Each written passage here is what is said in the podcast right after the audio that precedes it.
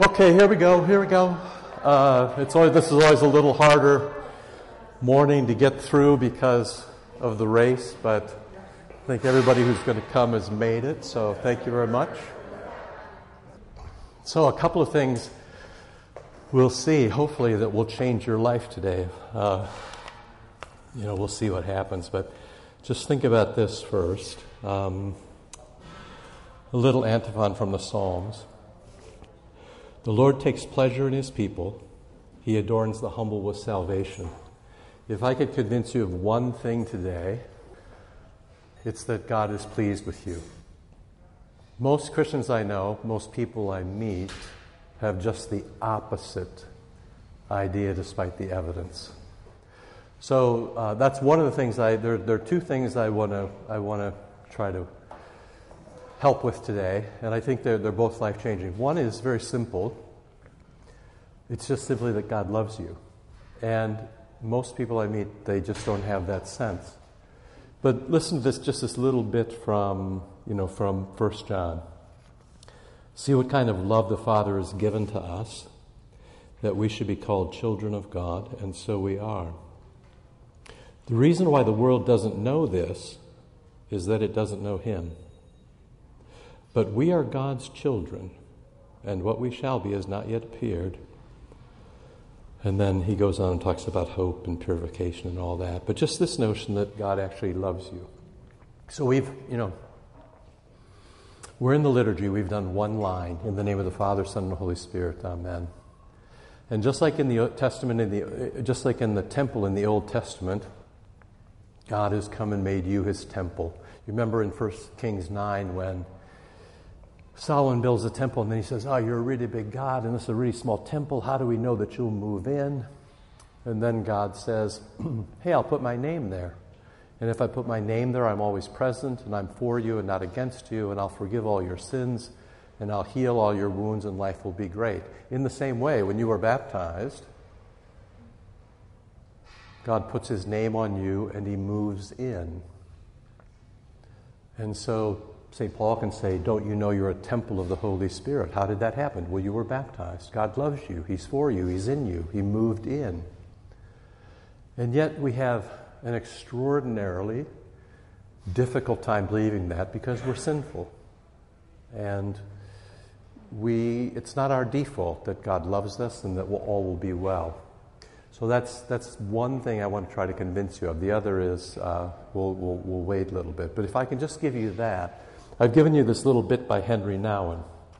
So it's sort of the unmarked sheet if you have this. Does anybody need this? Hopefully, I gave you one. You could teach seminary from the margin comments at St. John. Everything you need to know is there. But at least if you could start in this way. So, uh, Nouwen. One thing we know for sure about our God our God is a God of the living and not the dead. God is life, God is love, God is beauty, God is goodness, God is truth. God doesn't want us to die, God wants us to live. Our God, who loves us from eternity to eternity, wants to give us life for eternity. Now, here's the thing.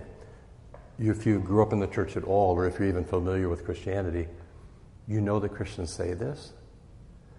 But it is the hardest thing in the world to act this way, to every moment to say, God loves me, even when we suffer, even when we're close to death, even when we're challenged, even when we've done something horrible. It's the most basic message in Christianity God is love, and God loves you.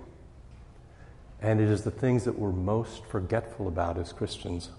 If you could just remember this one thing, your entire life would change. Mine would too. When life was interrupted by our unwillingness to give our full yes to God's love, God sent Jesus to be with us and to say that great yes in our name and thus restore us to eternal life. So let's not be afraid of death. Now, this is very important, you know, how you think about God. There is no cruel boss, no vengeful enemy, no cruel tyrant waiting to destroy us. Only a loving, always forgiving God, eager to welcome us home. Just that single thing. If we could, it's, it's so simple, but it's so difficult because we forget it every day that God is love and that He loves us. Now, if you're, you know, read a little Luther, you would know that this is fundamental to Luther. This is where Luther says that more bombastically or systematically, maybe, but you know, he says things like, "It doesn't matter that God exists; that's not important. It's whether He exists for you." Or when it comes to the Holy Supper, he, you know, reminds pastors uh, to display the host and say, "The body of Christ for you, the blood of Christ for you," which is another way of saying that God loves you. I've given you then a second piece from Chrysostom uh, that basically boils down to it's this one that says on the top right, if God hates you, doesn't help you. Right? So I know that uh, some at this point might accuse the lawgiver, that's God, big L, and assert that the law is the cause of the fall. We must oppose that argument. We must plainly argue and demonstrate that God gave the law not because he hated humanity or wanted to mark our nature with shame, but because he loved us and cared for us. Now, I'm not sure what you did exactly with Pastor Kendall last week, but I am sure about Pastor Kendall. And so, you know, the one thing I said to you last time I saw you a couple of weeks ago was, you know, I said, is the, are the Ten Commandments law or gospel? Almost universally, we get the answer law, but they're, of course, the gospel before they're the law. If you just think about the story, first, I don't know if Pastor Kendall said this to you, but first, you know that the text doesn't say Ten Commandments. The text says the Ten Words. It says the Ten Words. It was very important because we think about commandments like this, and so we think about God like this. But if you can imagine that God is love, if you can imagine that God is a God who loves you so much that He speaks to you, He tells you, He helps you, He loves you, right?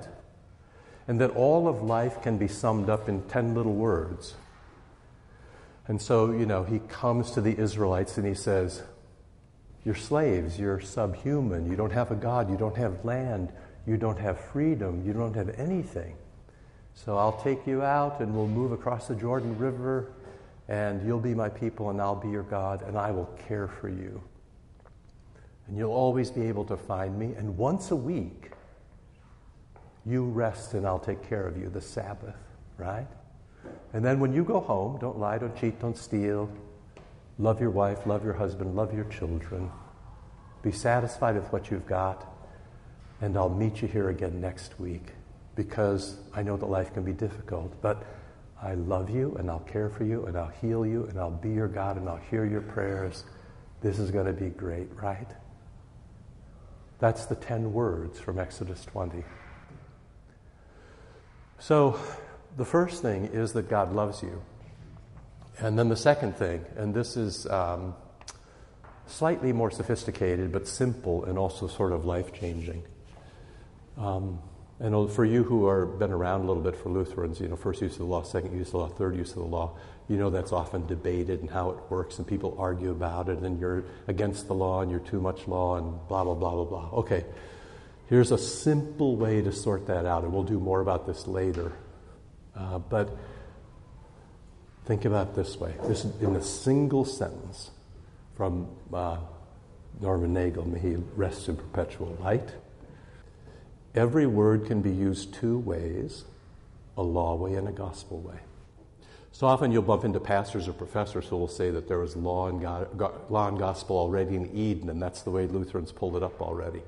Not so.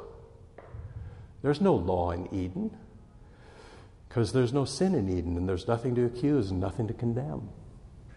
In Eden, think of it this way there is the second person of the Trinity, the Word who speaks words, and these words are solely for your blessing.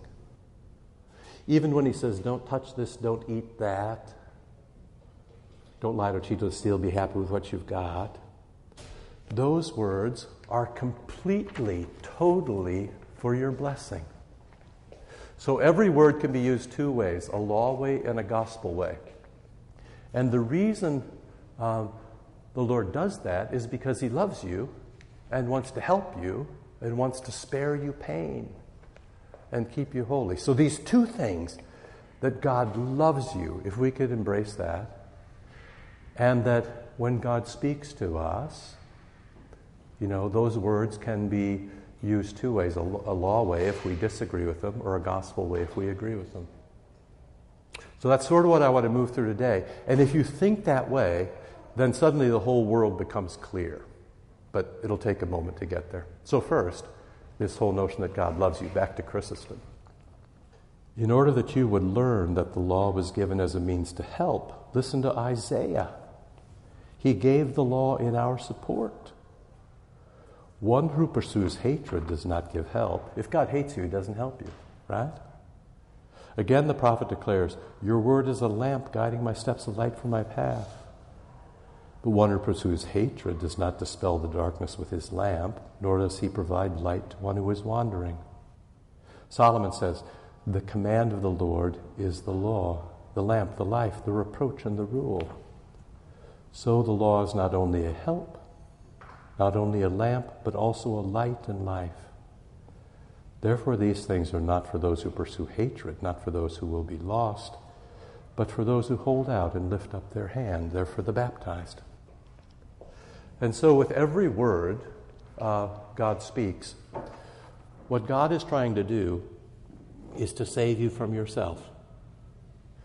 God is trying to save you from being the person that you want to be and He's trying to shape you into the person that He wants you to be. So, your goal in life is not to be who you want to be. Your goal in life is to be whom God wants you to be. And there's this very simple way that He does it. He says, um, I love you. You're alive. You're mine.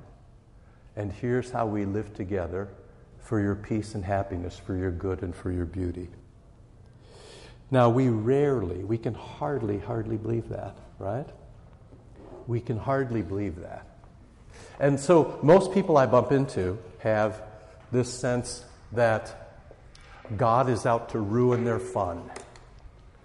And most of their life is meant to avoid God or make our own way or figure it out for ourselves or to get the good that God is withholding from us. Not true at all, right? And so, this very basic notion, you're a very kind man. I'll tell you what, I'll split it with you so we go faster. Thank you, friend. This notion that somehow God has it in for us, that God hates us, that God doesn't want our best, it's crazy talk. And yet we talk that way all the time. And so, this little bit from Robert Capon, quite a genius of a guy, about how you work with the ten words.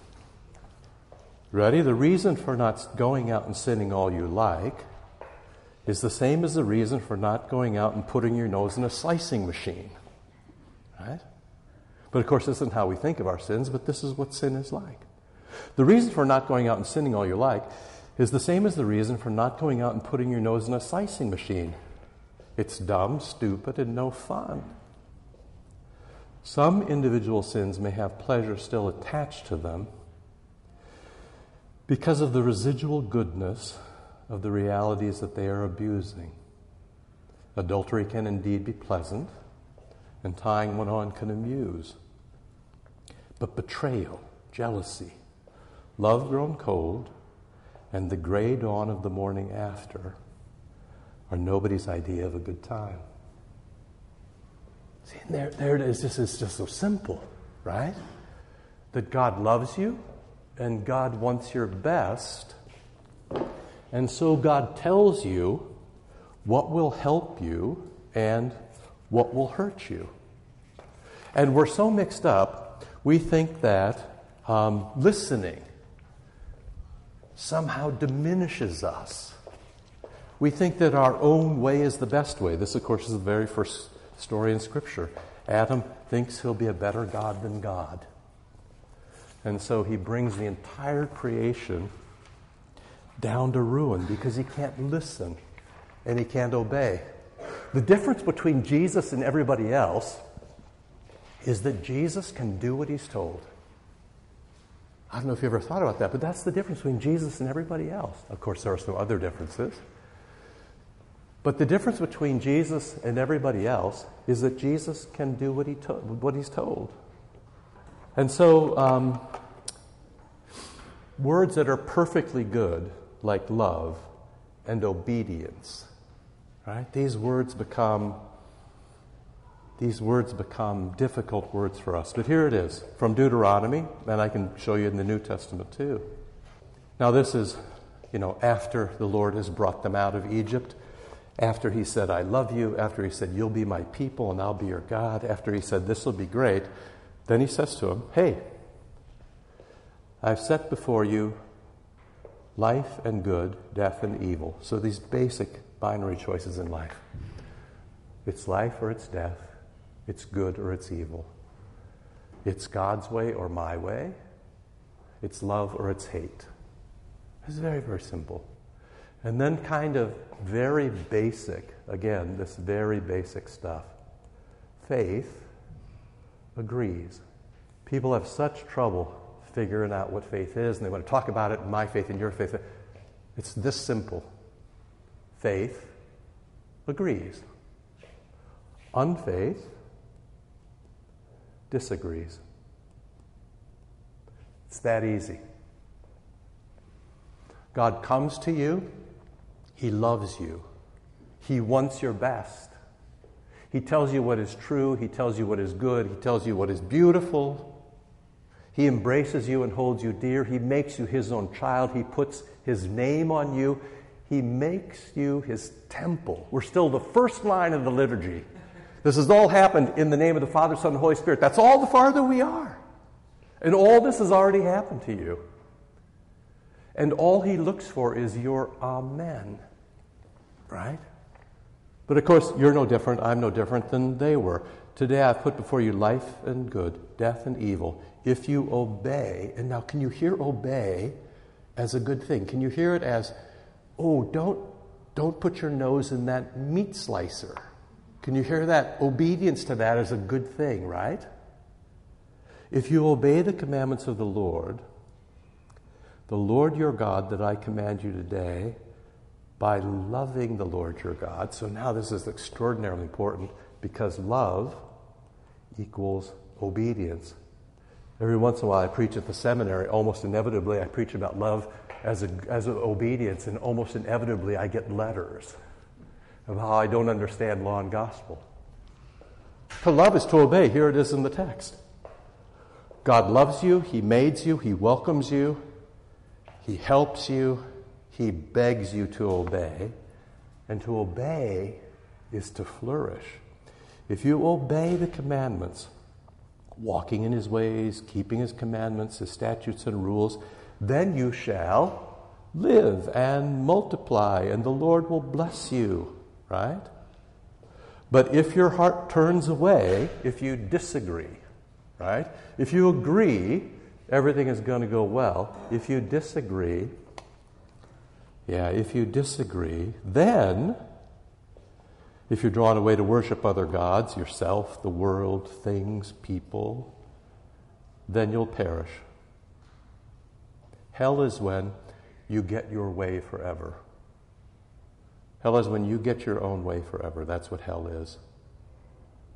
You say to God, I'm better at this than you are, and God will not force you to be saved. It's one of the basic things about human beings that we're free even to choose our death. Right? Hell is when you get your way forever. You shall not live long. You know what? If you don't listen, if you don't obey, if you don't love, if you don't walk behind me, then you'll perish. You won't live long in your land, right? So I call heaven and earth as a witness against you today that I've given you the chance. I've set before you life and death, love and hate, good and evil, right? My people, not my people. I've set before you life and death, blessing and curse. Choose life, which is just to say amen since he's already chosen them. Choose life that you may live and your offspring may live. So you'll live and your family will be great and life will go on and Now, I know, you know, like every family, you know, if you want, you want to know if your family's perfect, sit down with them at Thanksgiving and Christmas, right? So, uh, I told you I have a friend who's an ER doc uh, in the city. He said, working the holidays are always the most interesting days. The things that people do to each other over the dinner table, right? He's an eye specialist. Once he took a meat hook out of a guy. One guy put a meat hook in his brother's eye. I'm like, huh, that's this text, right? You can have it the way uh, you can have it the way God gives it, or you could have it your own way, but you can't have it both ways. So choose life. That you may live, your family may live, you'd love God, you'd obey His voice, you'd hold fast to Him. He just says the same thing over and over again, six or seven or eight times. For God is your life and the length of your days, and you'll dwell in the land that the Lord swore to your fathers, Abraham and Isaac and Jacob. You'll dwell in that land, the land that He gave you.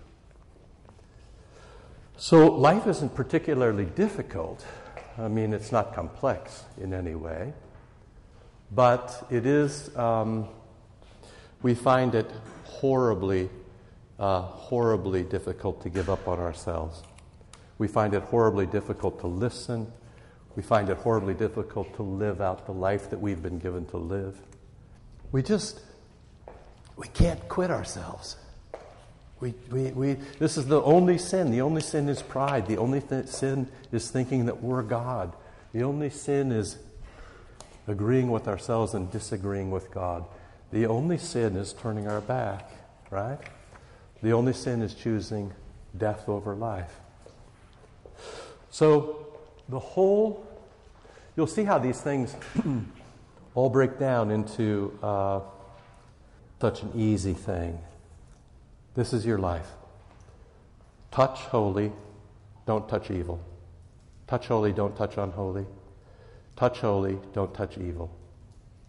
So you see how, how easy life is now. So God loves you. God speaks to you. God blesses you. God holds you dear.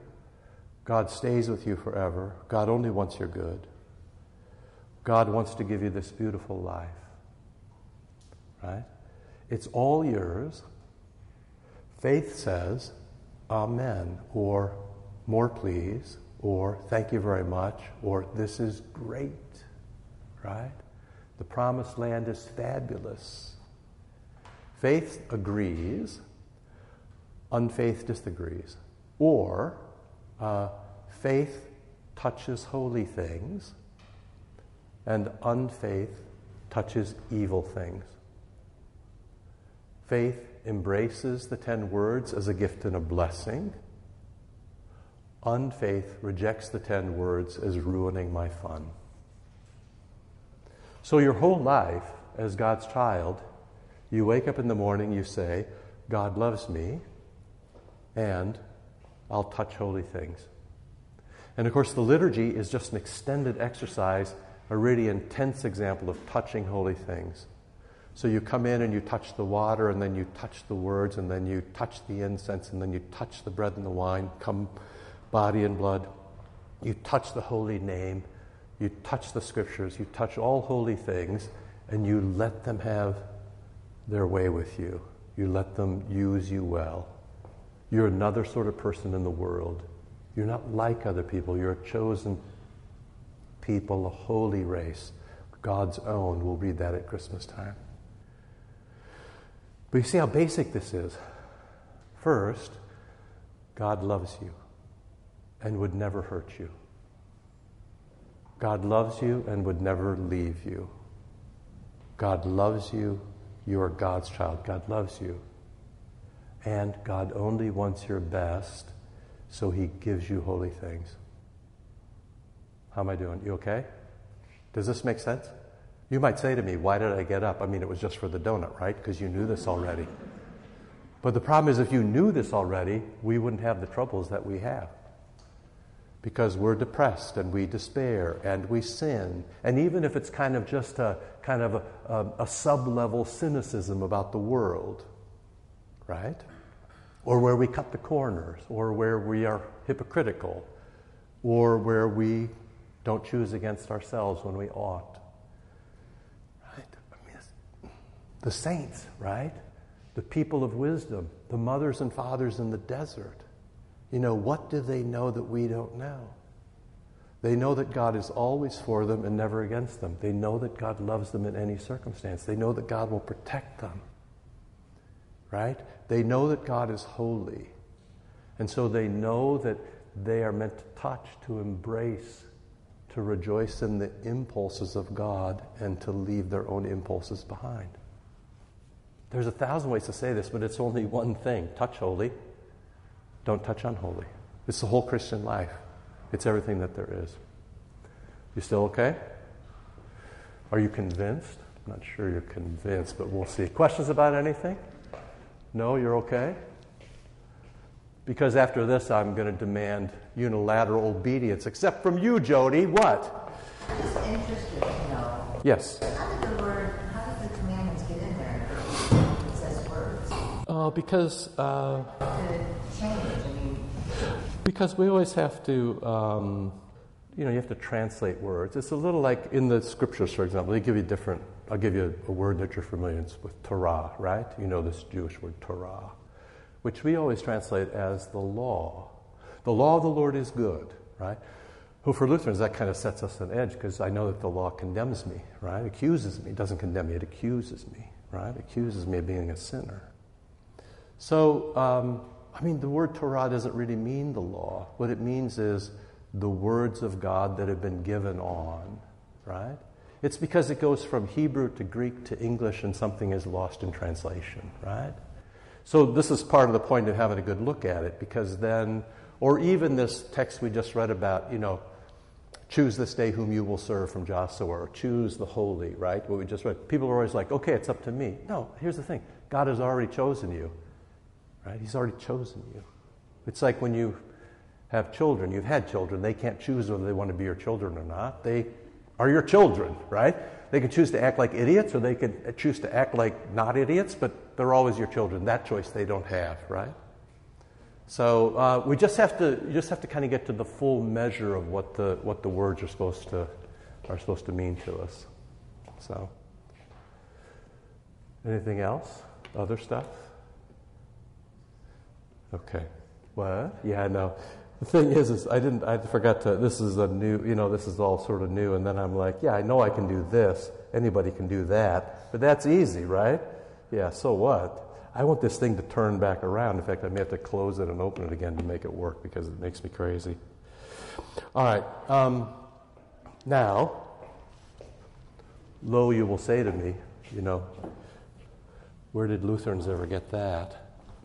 So I take you to no less than the large catechism. Thank you, friend. Because sometimes um, Lutherans act like this is a weirdness they've never heard of. But my usual problem with Lutherans is they've never read any Luther. So, um, you know, when people get nervous about wearing chasubles or swinging incense, I have pictures of Luther doing the same. You know, just like uh, we've got pictures of all of you now for blackmail purposes. So, here, the single word, this is so important because this will make you, it'll make your life so much easier when you try to figure out how to, how to live, how to work. It'll also extricate you from a lot of internecine Lutheran wars if you sort of work with this. So, this very simple thing Thou shalt have no other gods before me. Or a very simple. First commandment don't have other gods, right? Law or gospel. It's the wrong question. The Lord who loves you says, I love you so much. I've come to resurrect you. I've baptized you. I've made you my own. Please be faithful to me. Don't have any other gods. Which is this great blessing. And the only proper response is, Thank you so much. I love you.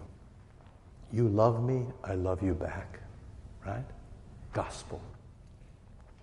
But if you take other gods, you run against God, you turn your back on Him, and you create your own dismal future. It's a great sadness. Now, here, you can, uh, you can find it here already. Uh, this is from the Large Catechism. So, here we have the Ten Commandments, a summary of divine teaching on what we're due to make our whole life pleasing to God. So, God is pleased with you. How can you keep it pleasing, right? They're the true fountain from which all good works must spring. How do you know what's good? God told you. God is love, and He told you what's good. Don't lie, don't cheat, don't steal. Be happy with what you've got. Love your family, honor your parents. Be faithful to them, be faithful to God. Don't use my name in vain. I'll meet you here on Sunday. I'm God. Right? He's told you what's good. What's holy? The Ten Commandments. So, apart from these commandments, nothing is good.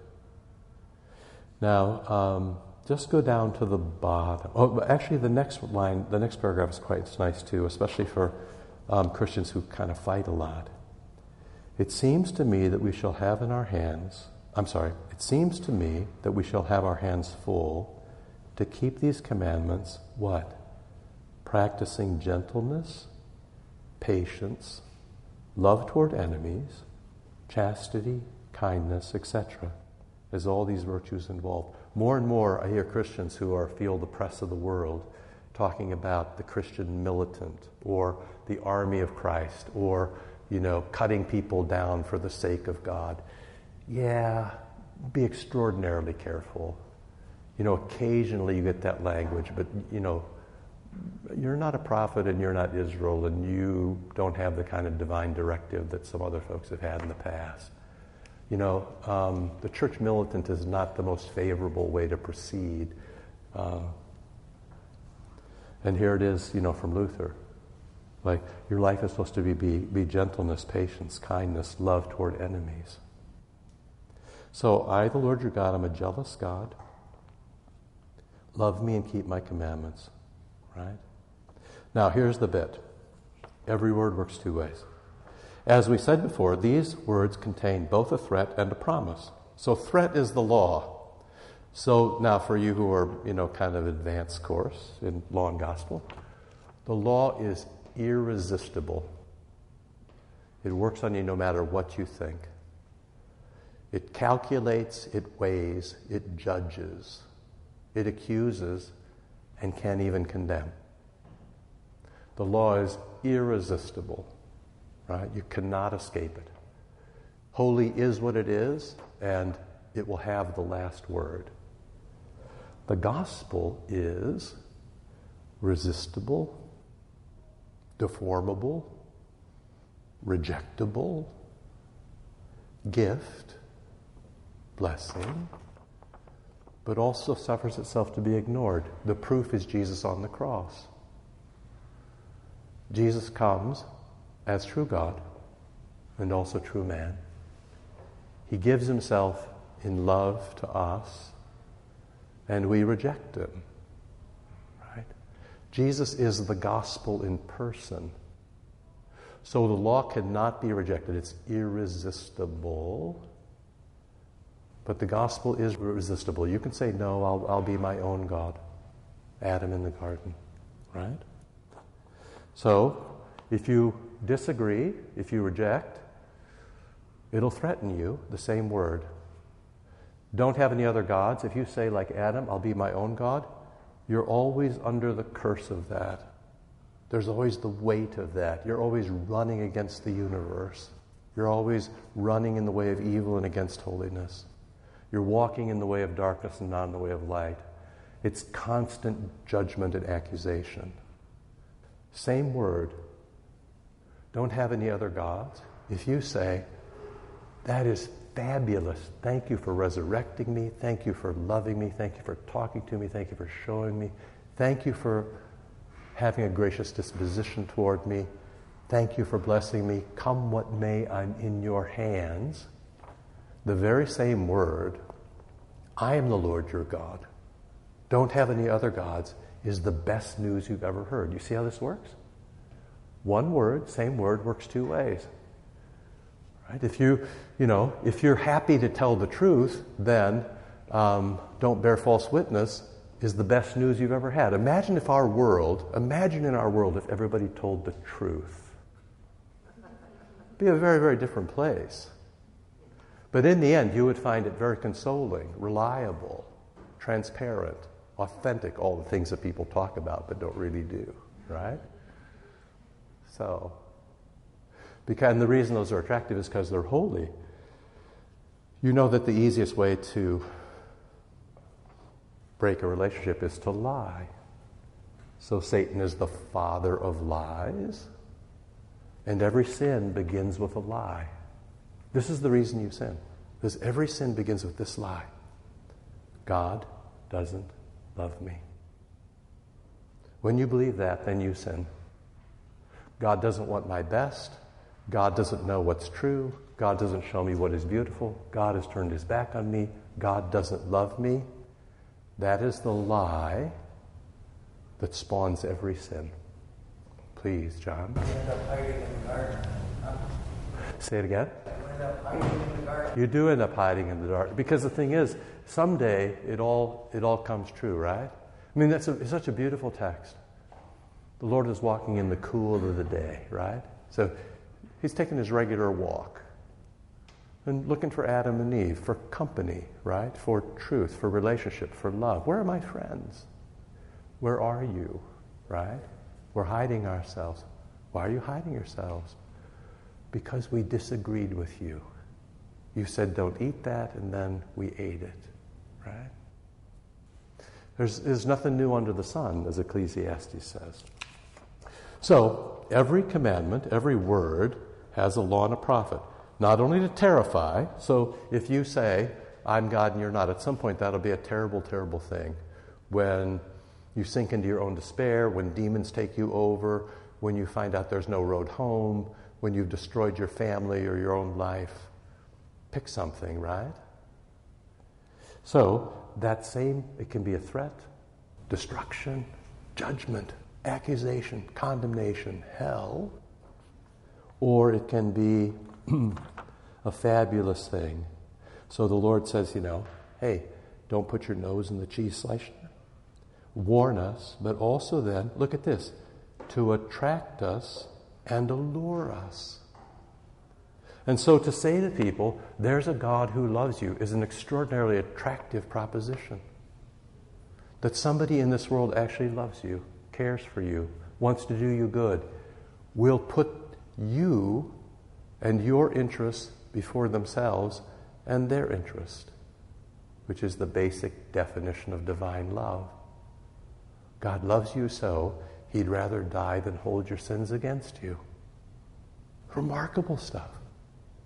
That Jesus would die for you rather than save himself and let you die. Amazing stuff, right? And all that's bundled up in I'm your God, uh, or don't have the other gods. Right?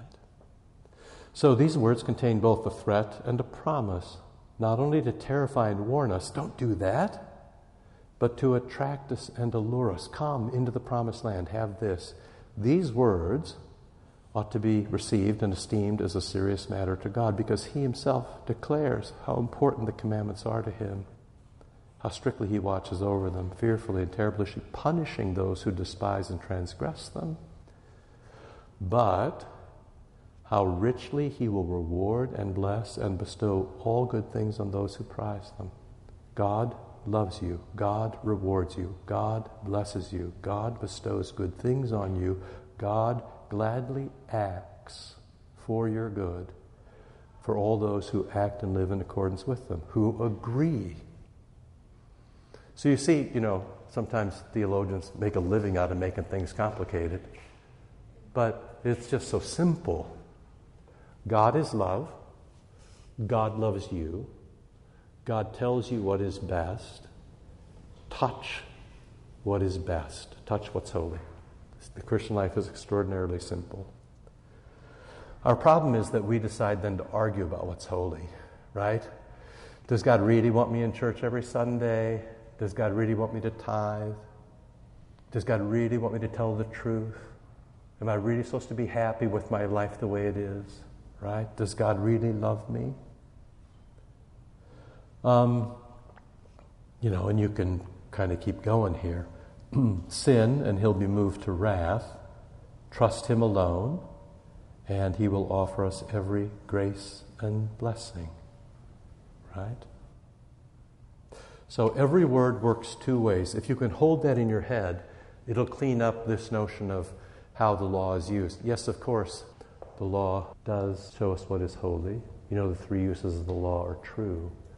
But the last one is the gospel use of the law, where the Lord blesses us and tells us, you know, what's good for us. So, does this make sense to you at all? I hope, I hope. Question, John? Because we.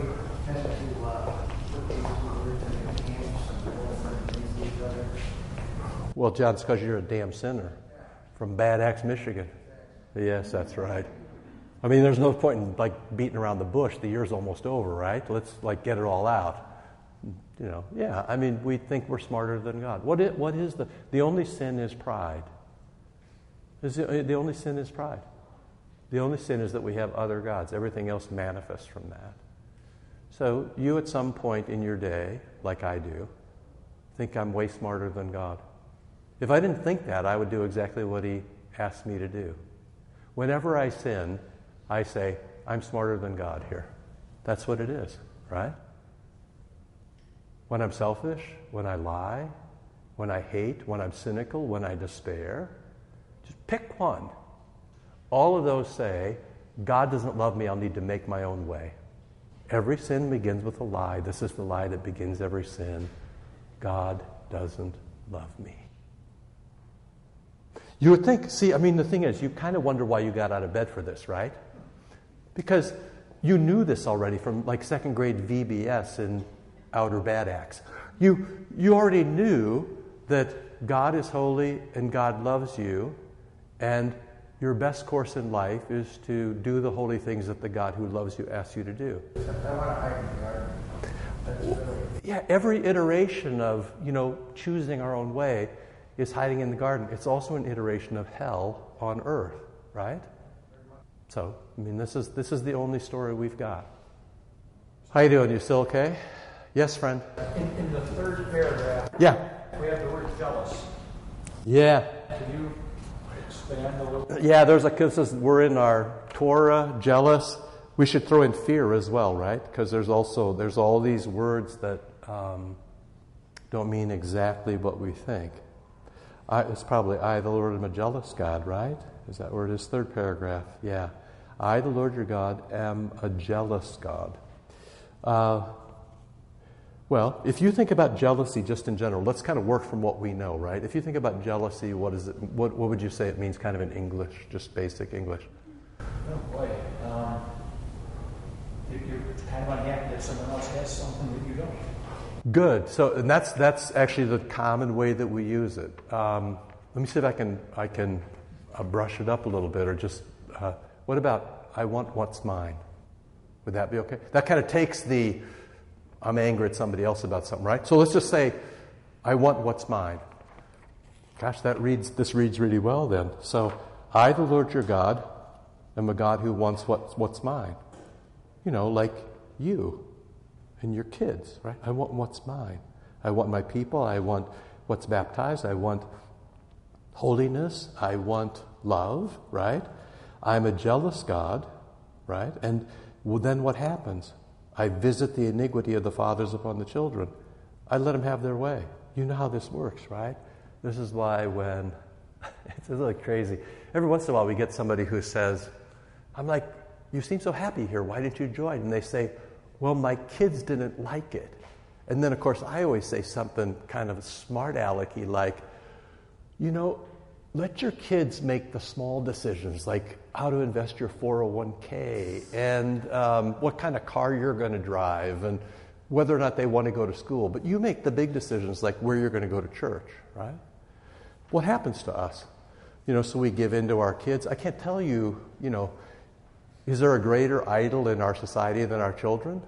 I mean, you, maybe in my generation, you know, now not so much because children are kind of have taken the German turn where, you know, not so important. But uh, I only say that because when we lived in Germany, there were, we saw an advertiser apartment that they said two bedroom house, one bedroom under the stairs, suitable for a dog or small child. You kind of go, okay, right? So, uh, I, sorry, I was free associating without letting you in on the rest of the story. yeah, so, um, you know, I love you, and, but if you want to go your own way, so if you don't want to bring your kids to church, you don't want to baptize them, you don't want to have them confirmed, and you don't want them to know anything, pretty soon they'll be turned around by the third or fourth generation as if they never knew me. They're little pagans. They'll make up their own gods. How about something like that? And that makes me cranky. You know why? Because you and your kids and their kids and their kids all belong to me.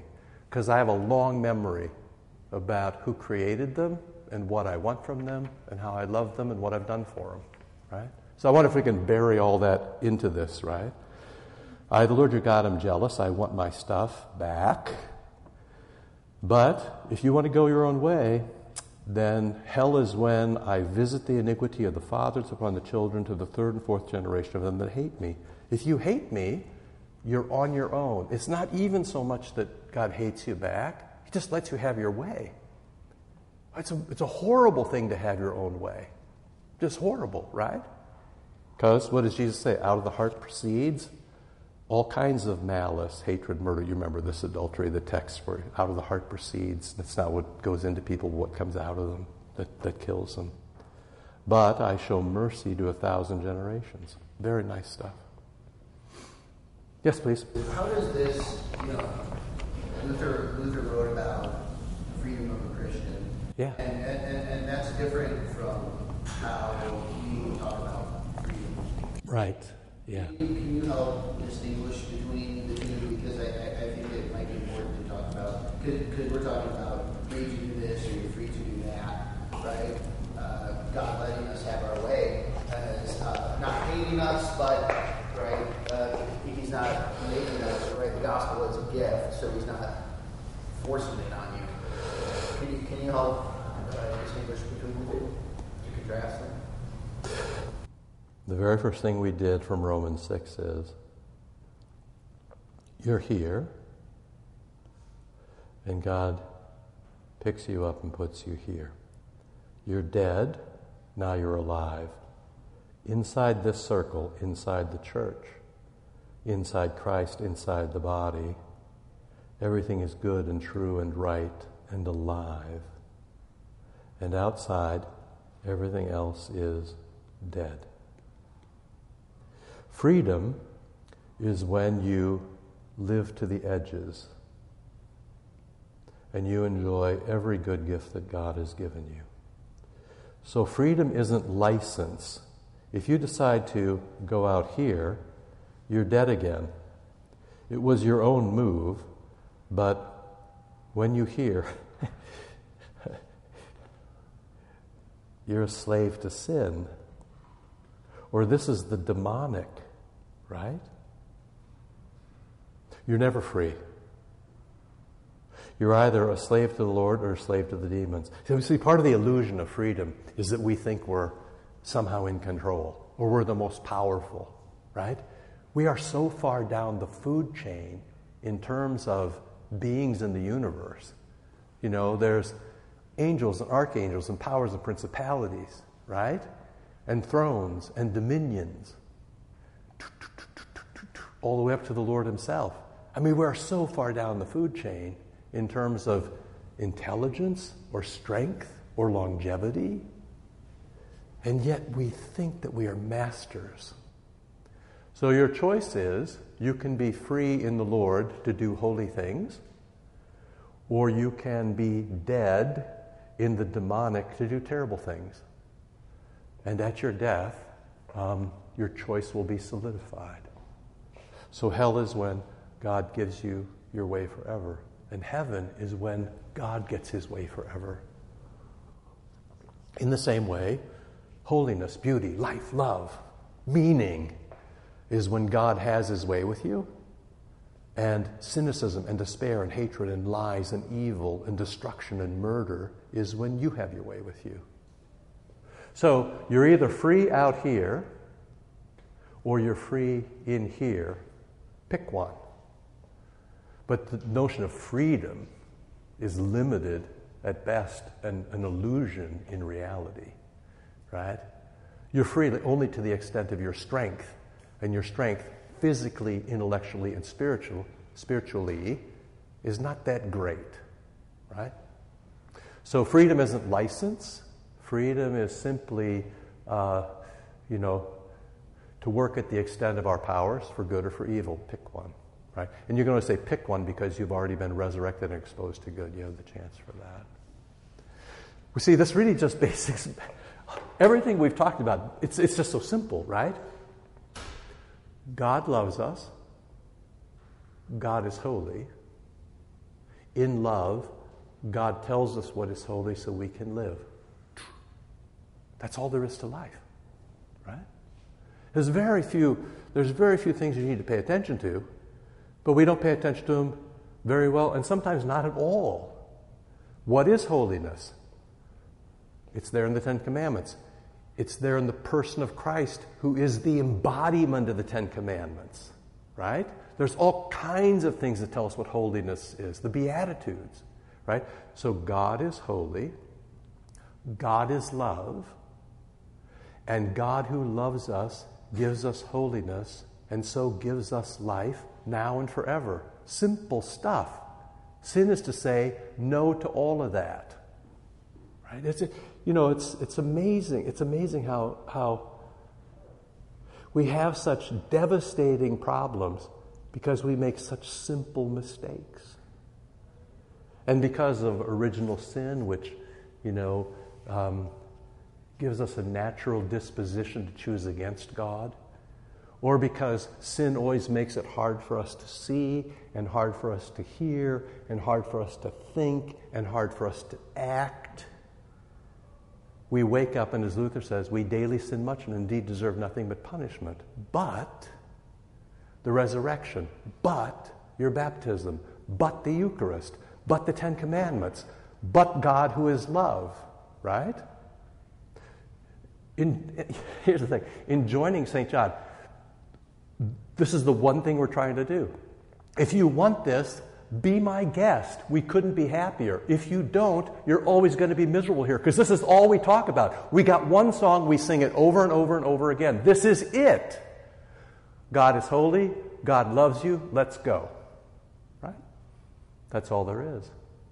And the liturgy is an extension of that, and you being here is an extension of that, and being together. I heard there were overflow crowds on Wednesday. I wasn't here. We apologize and we'll buy dinner for anybody who, you know, didn't get a bobblehead doll as being one of the first 150 who showed up. So uh, you surprised us. We guessed at how many people would show up, and we were overwhelmed. So uh, come back next week. We'll probably promise we'll have enough food for you.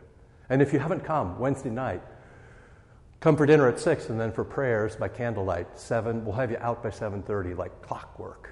It'll be 29 minutes, and you'll be out. Um, you can go home and get your jammies on. Questions? Just any more about any of this stuff? Yes, please. So Luther wrote, um, after our baptism, when we sin, that the Holy Spirit departs from us, and even that we sin all the time. Can you expand on what? Yeah. So one is I either want to see the quote or I want to disavow Luther. Let's pick one. um, but yes, um, it's, it's no, no. You may be reading it right. Luther can be a bit bombastic sometimes.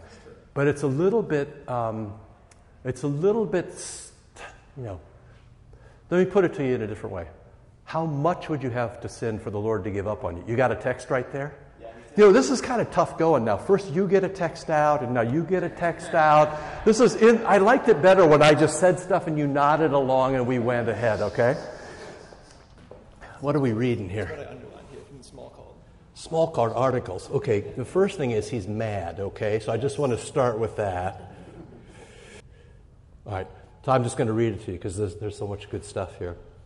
It's necessary to know and to teach that when holy people, now this is really important between the commas, aside from the fact that they still possess and feel original sin and daily repent and strive against it, when holy people fall into open sin, I'm going to translate this this is like what you would, if you're a good Catholic boy, which you never were, but you could probably find one in here. We're talking about as mortal sins, right?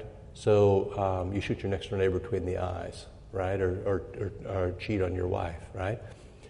When holy people fall into open sin, and then look, he gives the example as David fell into adultery, murder, and blasphemy, three of the, of, of the mortal sins, right? Faith and the Holy Spirit have departed from them.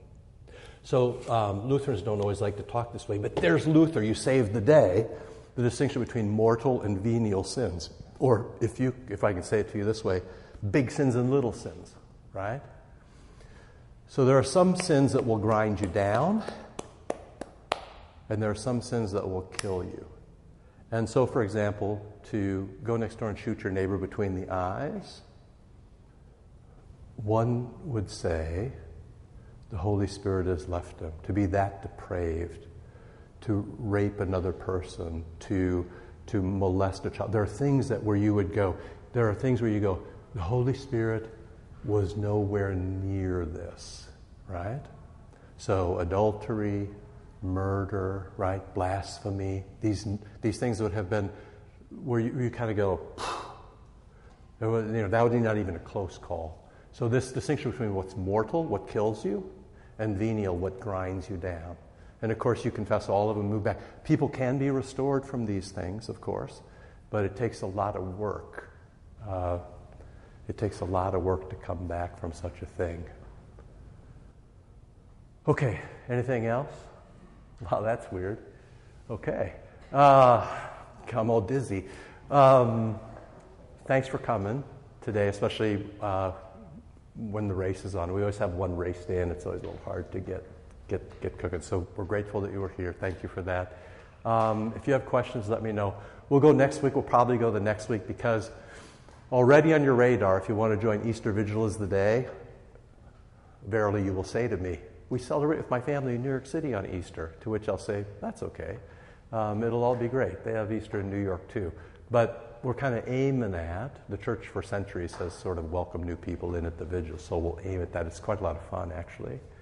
Uh, and Christmas is quite a lot of fun too. So just if you're newer here, Wednesday nights, there's free dinner. Just come. Everything in the church is free. There's free dinner, and then at six, come any time in there, and then from seven to seven thirty, and then go home. And then on Christmas Day, there'll be a service. On Christmas Eve, there'll be a couple of services.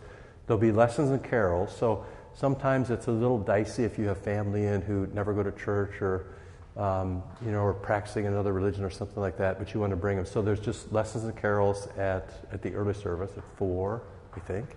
And then um, at 7, uh, the Eucharist will be here.